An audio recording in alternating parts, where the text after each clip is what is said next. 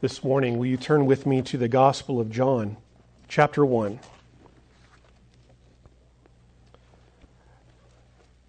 Last week, we started to walk through the opening verses of the Gospel of John and read and meditate on John's version of the Christmas story.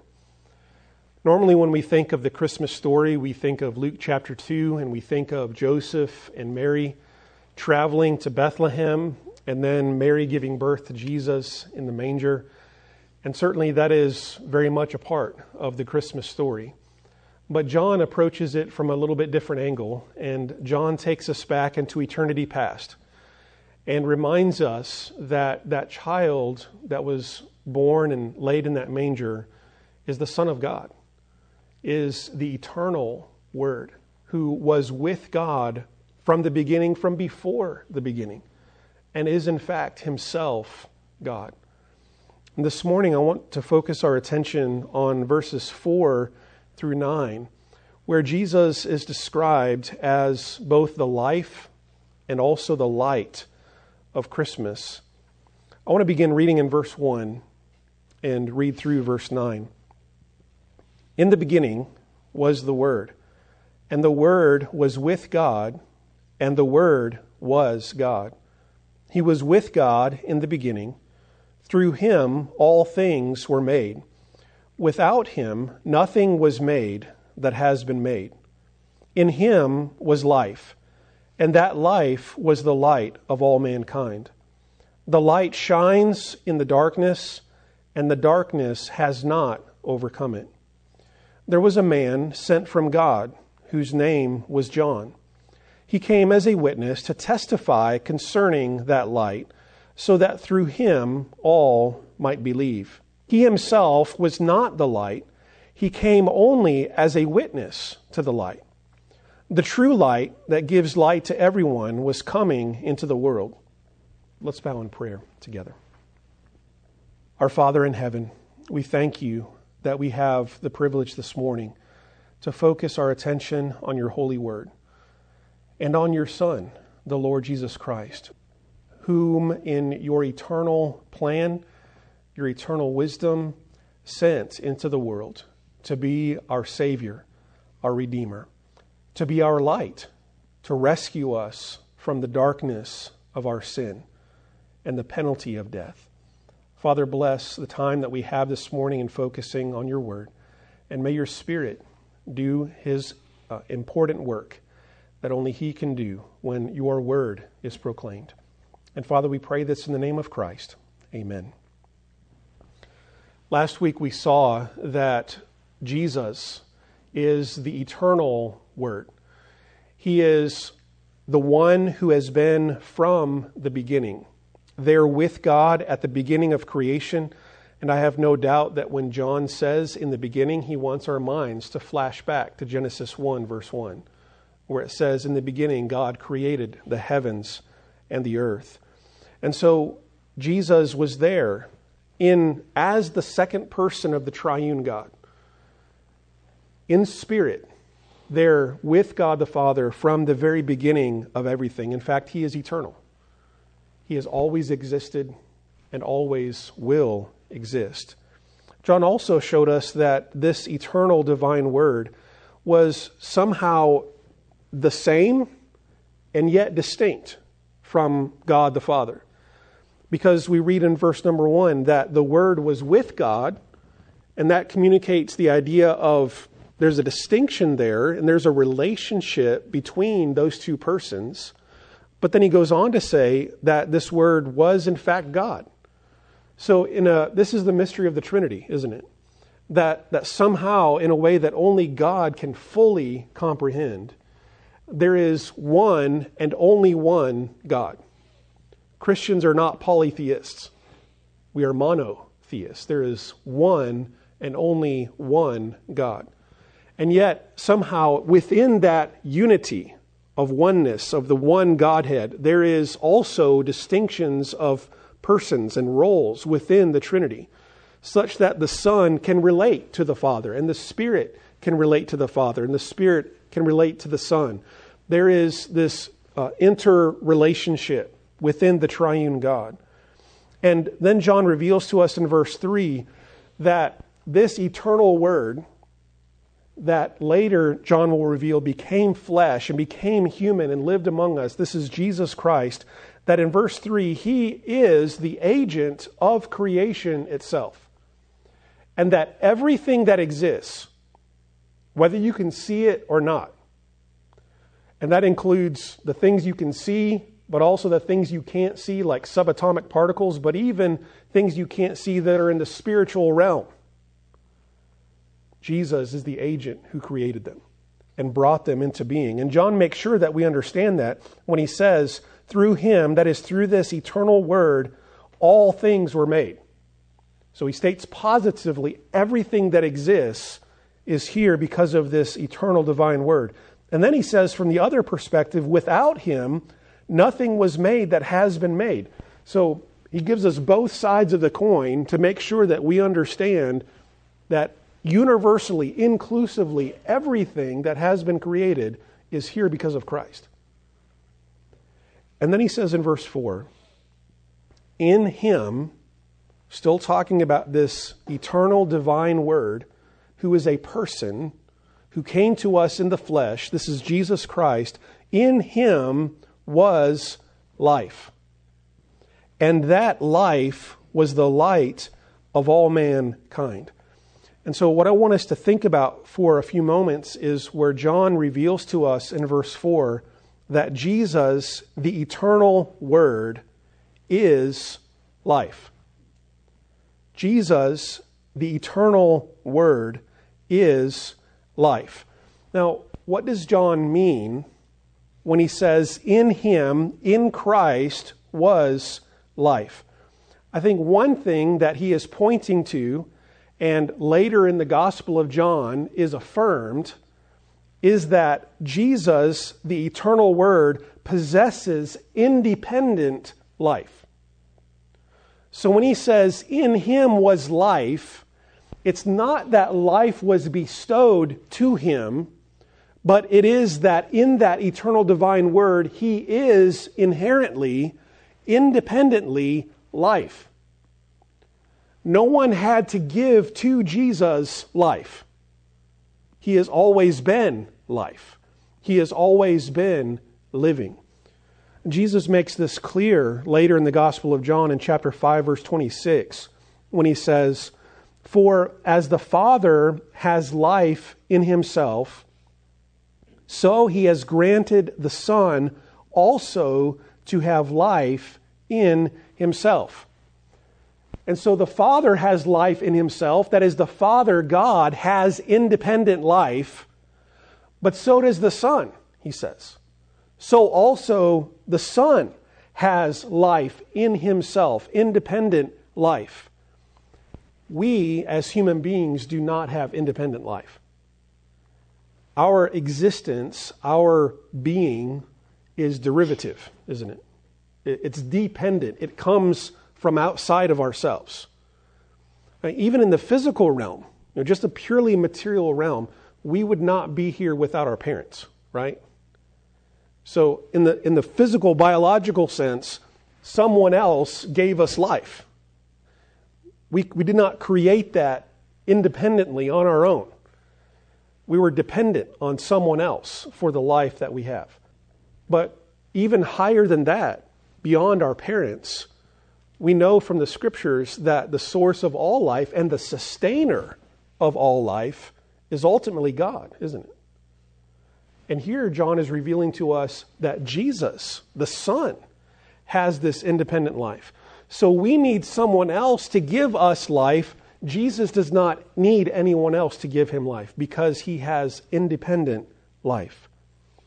And as someone who has independent life, someone who is eternal, someone who is all powerful, he has the ability to provide all creation with life.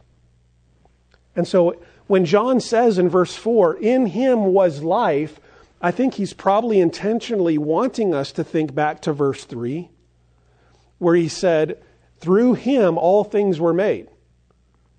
So, going back to Genesis 1, when God said, Let the, the land bring forth life, the agent who accomplished that was the one in whom life was Jesus. The one who has independent life, inherent, self sustaining life, is able to give and provide life to everything else. And so Jesus brought creation, all living things, into the world. John 1 3, through him all things were made, and without him nothing was made that has been made. Paul says in Colossians 1:16, "For in him, that is in Christ, all things were created, things in heaven and on earth, visible and invisible, whether thrones or powers or rulers or authorities, all things have been created through him and for him. Jesus, the giver and sustainer of life. Hebrews 1 2. The writer of Hebrews says, In these last days he has spoken to us by his Son, whom he appointed heir of all things, and through whom he made the universe. So, not just here in John, but in Paul and Colossians, in Hebrews, we have ample testimony that everything that exists is here because of the life giving, creating power of Christ. In him was life. And so I think John is pointing us backwards to verse 3, the life giving power of Christ in creation when he says, In him was life. But I think John may also be pointing us forward as well in his gospel because he says next that, that this life was the light of all mankind. And so John is pointing us backwards to creation, but he's also pointing us forward to, the, to, re, to remind us here in the beginning, to kind of give us a, a foreshadowing, if you will, that this eternal word not only brought physical life, universal life into existence, but he will be the source of spiritual life and eternal life for his people. So the eternal word provides his people eternal life. And we get that in verse 12, just a few verses later, when John writes, Yet to all who did receive him, that is, receive Christ, to those who believed in his name, he gave the right to become children of God to receive spiritual, eternal life. Remember that passage that we read a little bit earlier from John 5:26 where Jesus says, "In the Son he has life in himself." Well, this is what he says in that context in John 5:24. "Very truly I tell you, whoever hears my word and believes him who sent me has eternal life." and will not be judged, but is crossed over from death to life. Very truly, I tell you, a time is coming and has now come when the dead will hear the voice of the Son of God, and those who hear will live. That's talking about the giving of spiritual life in the heart. Jesus, the Son of God, who verse 26 says, So he has granted the Son to have life in himself. Jesus, the Son of God, who in him was life, has the authority, has the power, the ability to say to dead hearts, to those who are spiritually dead, rebellious, in the darkness and death of sin, Jesus has the power to say, Let there be life. And there is life. And those who are dead in their trespasses and sins are made alive, Paul says in Ephesians 2. So Jesus, the eternal Word, provides his people with eternal life.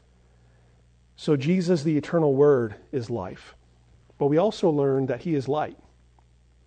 Jesus, the eternal Word, is light. He says in verse 4 In Him was life, and that life was the light of all mankind. The light shines in the darkness, and the darkness has not overcome it. How is Jesus the light of all mankind? Well, first of all, again, I think John wants us to read backwards for a moment to verse 3. Verse 3 reminds us that through him, through Christ, all things were made. So in Genesis 1 3, when God said, Let there be light, and there was light, that was Jesus. Because the eternal Word brought light into the darkness at creation. Can you imagine a time when there is a world, there is a planet that is in total, complete, absolute darkness? That was the world that existed at the end of Genesis 1, verse 2. It says, In the beginning, God created the heavens and the earth. But verse 2 says that earth was still without form, it was still unformed and unfinished. There was more filling and shaping to do. That world was complete darkness. And the very first thing that God spoke into it was light. And throughout the rest of the Bible, and really in almost every religion, there is this metaphor of light and darkness for good and evil, for life and death. And it's there in the scriptures as well. And the very first thing that God brought into existence into a dark world was light. He spoke the word. Who is the word? The word is Christ. He spoke the word, and light came into being. And so, in one sense, Jesus, the eternal Word, is light. He's the light of all of creation. He is the light that brought light into the created world. But also, John wants us to think about what's about to happen and the context in which he is writing in terms of the enfleshment, the incarnation of this eternal Word. In verse 14, he's going to say, This eternal Word became flesh, became human, and dwelt among us. He's talking about the incarnation. And at that moment, at that time in which the Son of God became human and was born into the world through the Virgin Mary, light came into a dark world, didn't it? So at the very beginning of creation, God said, Let there be light, and the Word brought forth light. Then at the incarnation in Bethlehem, God said once again, Let there be light. And the eternal divine Word was born and brought light into this dark world. Also, we learn in verse 5 that the eternal Word brought, when He brought light into the world through His incarnation, he brought a light that will overpower and did overpower the darkness of sin and death. John 1 5 says this The light shines in the darkness. That's kind of a truism, isn't it? That that's where light shines. Light illumines darkness. And when light comes into the darkness, it pushes back the darkness. But here, John is revealing to us that he's not just talking about natural light and natural darkness. He's not just talking about light bulbs or, or candles, the sun, the moon. He's not talking about just physical light because he says the light shines in the darkness and the darkness has not overcome it or overpowered it. Some of the translations here, and I want to point this out, and talk about it just for a moment. Some of the translations here, instead of having it say overcome, have the idea of not comprehending it. So, for example, in the New King James Version, in verse 5, it says, And the light shines in the darkness, and the darkness did not comprehend it. So, which is it? Is it the darkness didn't understand or comprehend the light? Or is it that the darkness did not overpower or overcome the light. Well, essentially, what we're doing here is the same word. There's no difference of Greek word. The issue is that this Greek word has the idea of overtaking something. And in certain contexts, that can mean taking into it knowledge. And so you're, you're overtaking, you're, you're kind of consuming knowledge, understanding.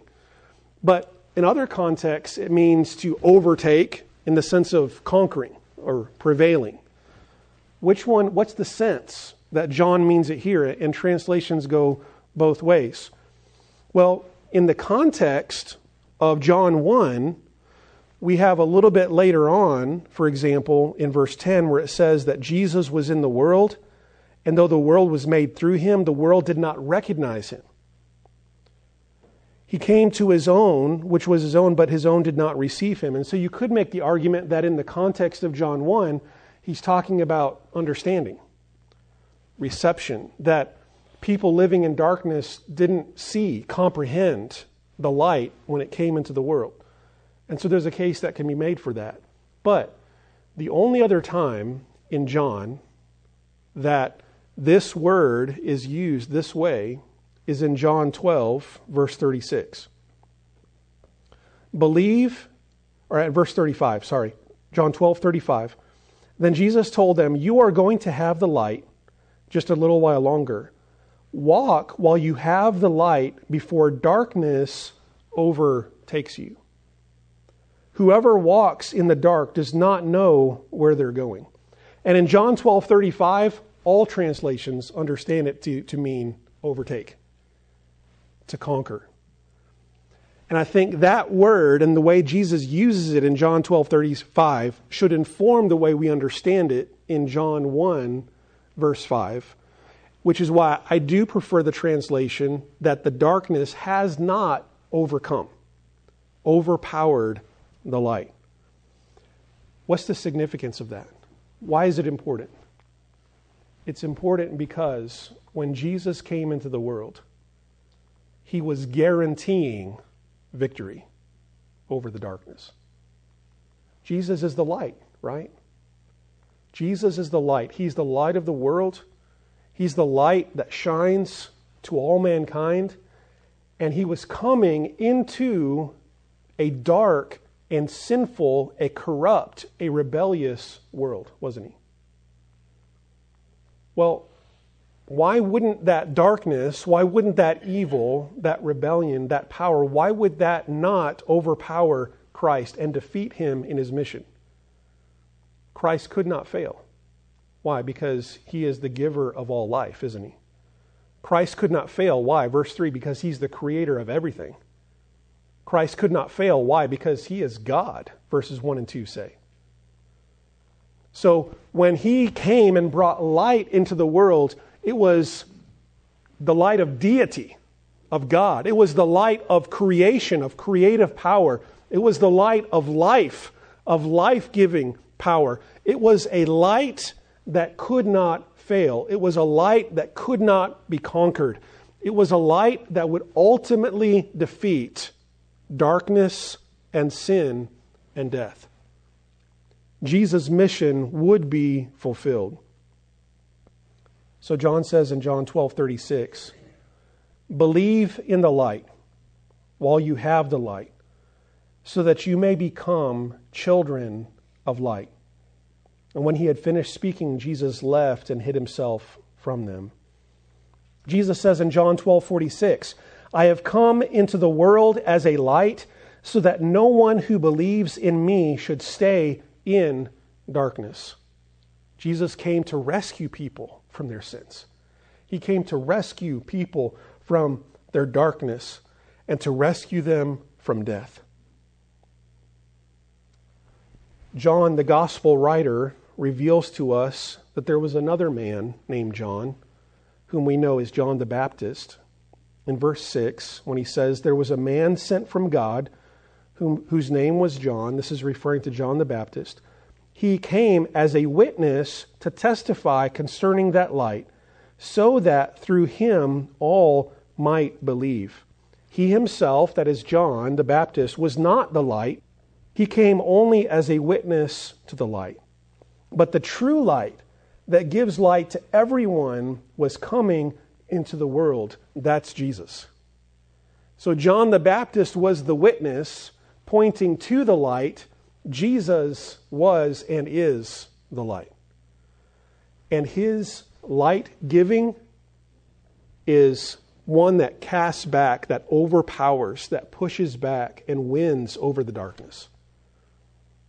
It is a light that through his life, through his ministry, through his death on the cross of Calvary, through his resurrection from the grave, through his ascension to the right hand of God over all principalities and powers, Jesus' light is one that wins, that is victorious over the forces of evil, so that Jesus can say, The gates of hell cannot prevail against my church.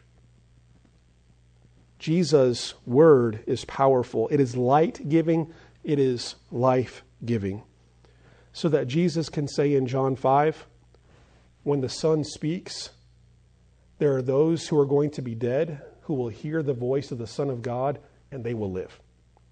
He has that power. He has the power of that light to overcome and overpower the darkness. Jesus said in John 8, verse 12, Jesus spoke again to the people and he said, I am the light of the world.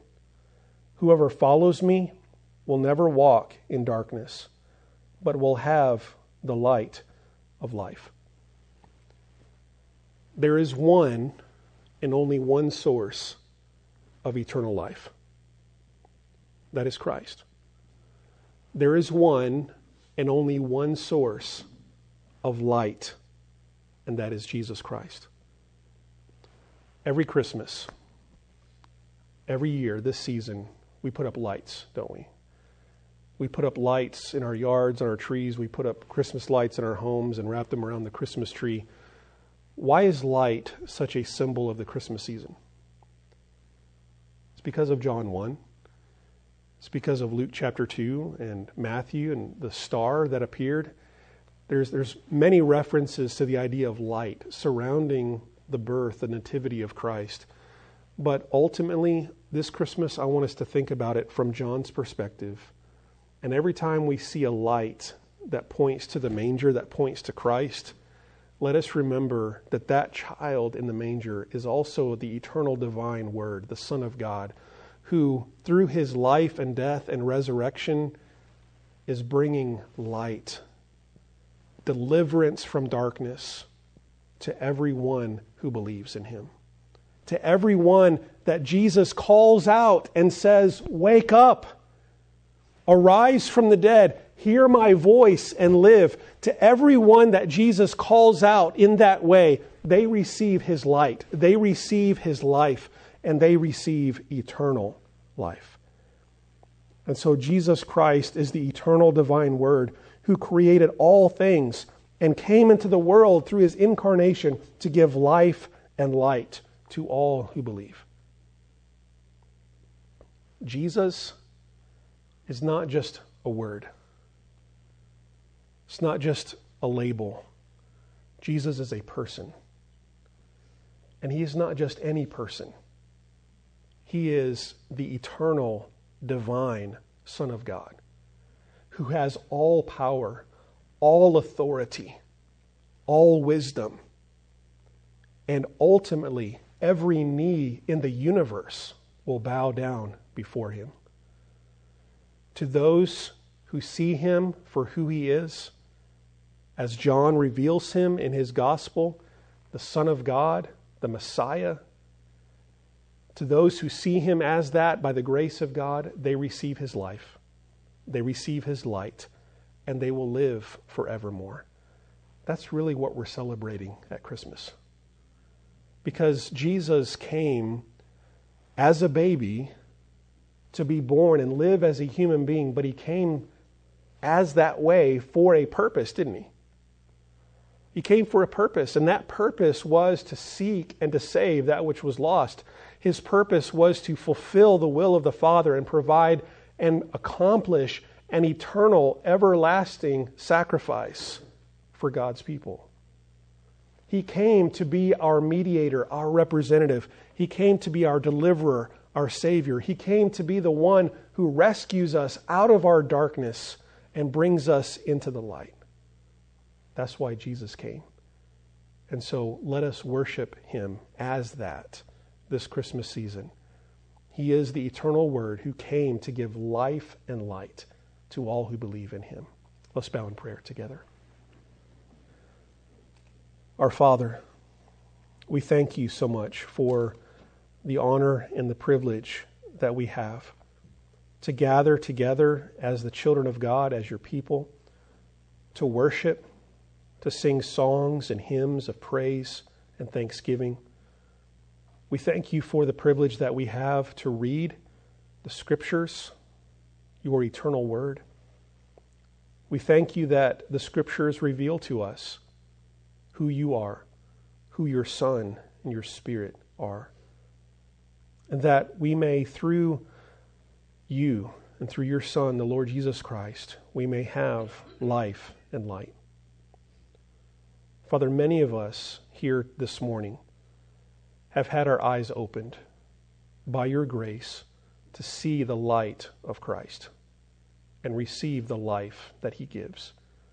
But Father, there may be some who here this morning maybe have heard this message, have heard the gospel, understand the story of Christmas, but their eyes really haven't been opened to see and to believe that Jesus, the child in the manger, is their Savior. He's the Son of God. He is the light and life of the world. Father, I pray that you'd open their eyes this morning. Father, may we worship Christ, the newborn King, and may you receive all honor and glory. And we pray this through the name of our Savior, the Lord Jesus. Amen.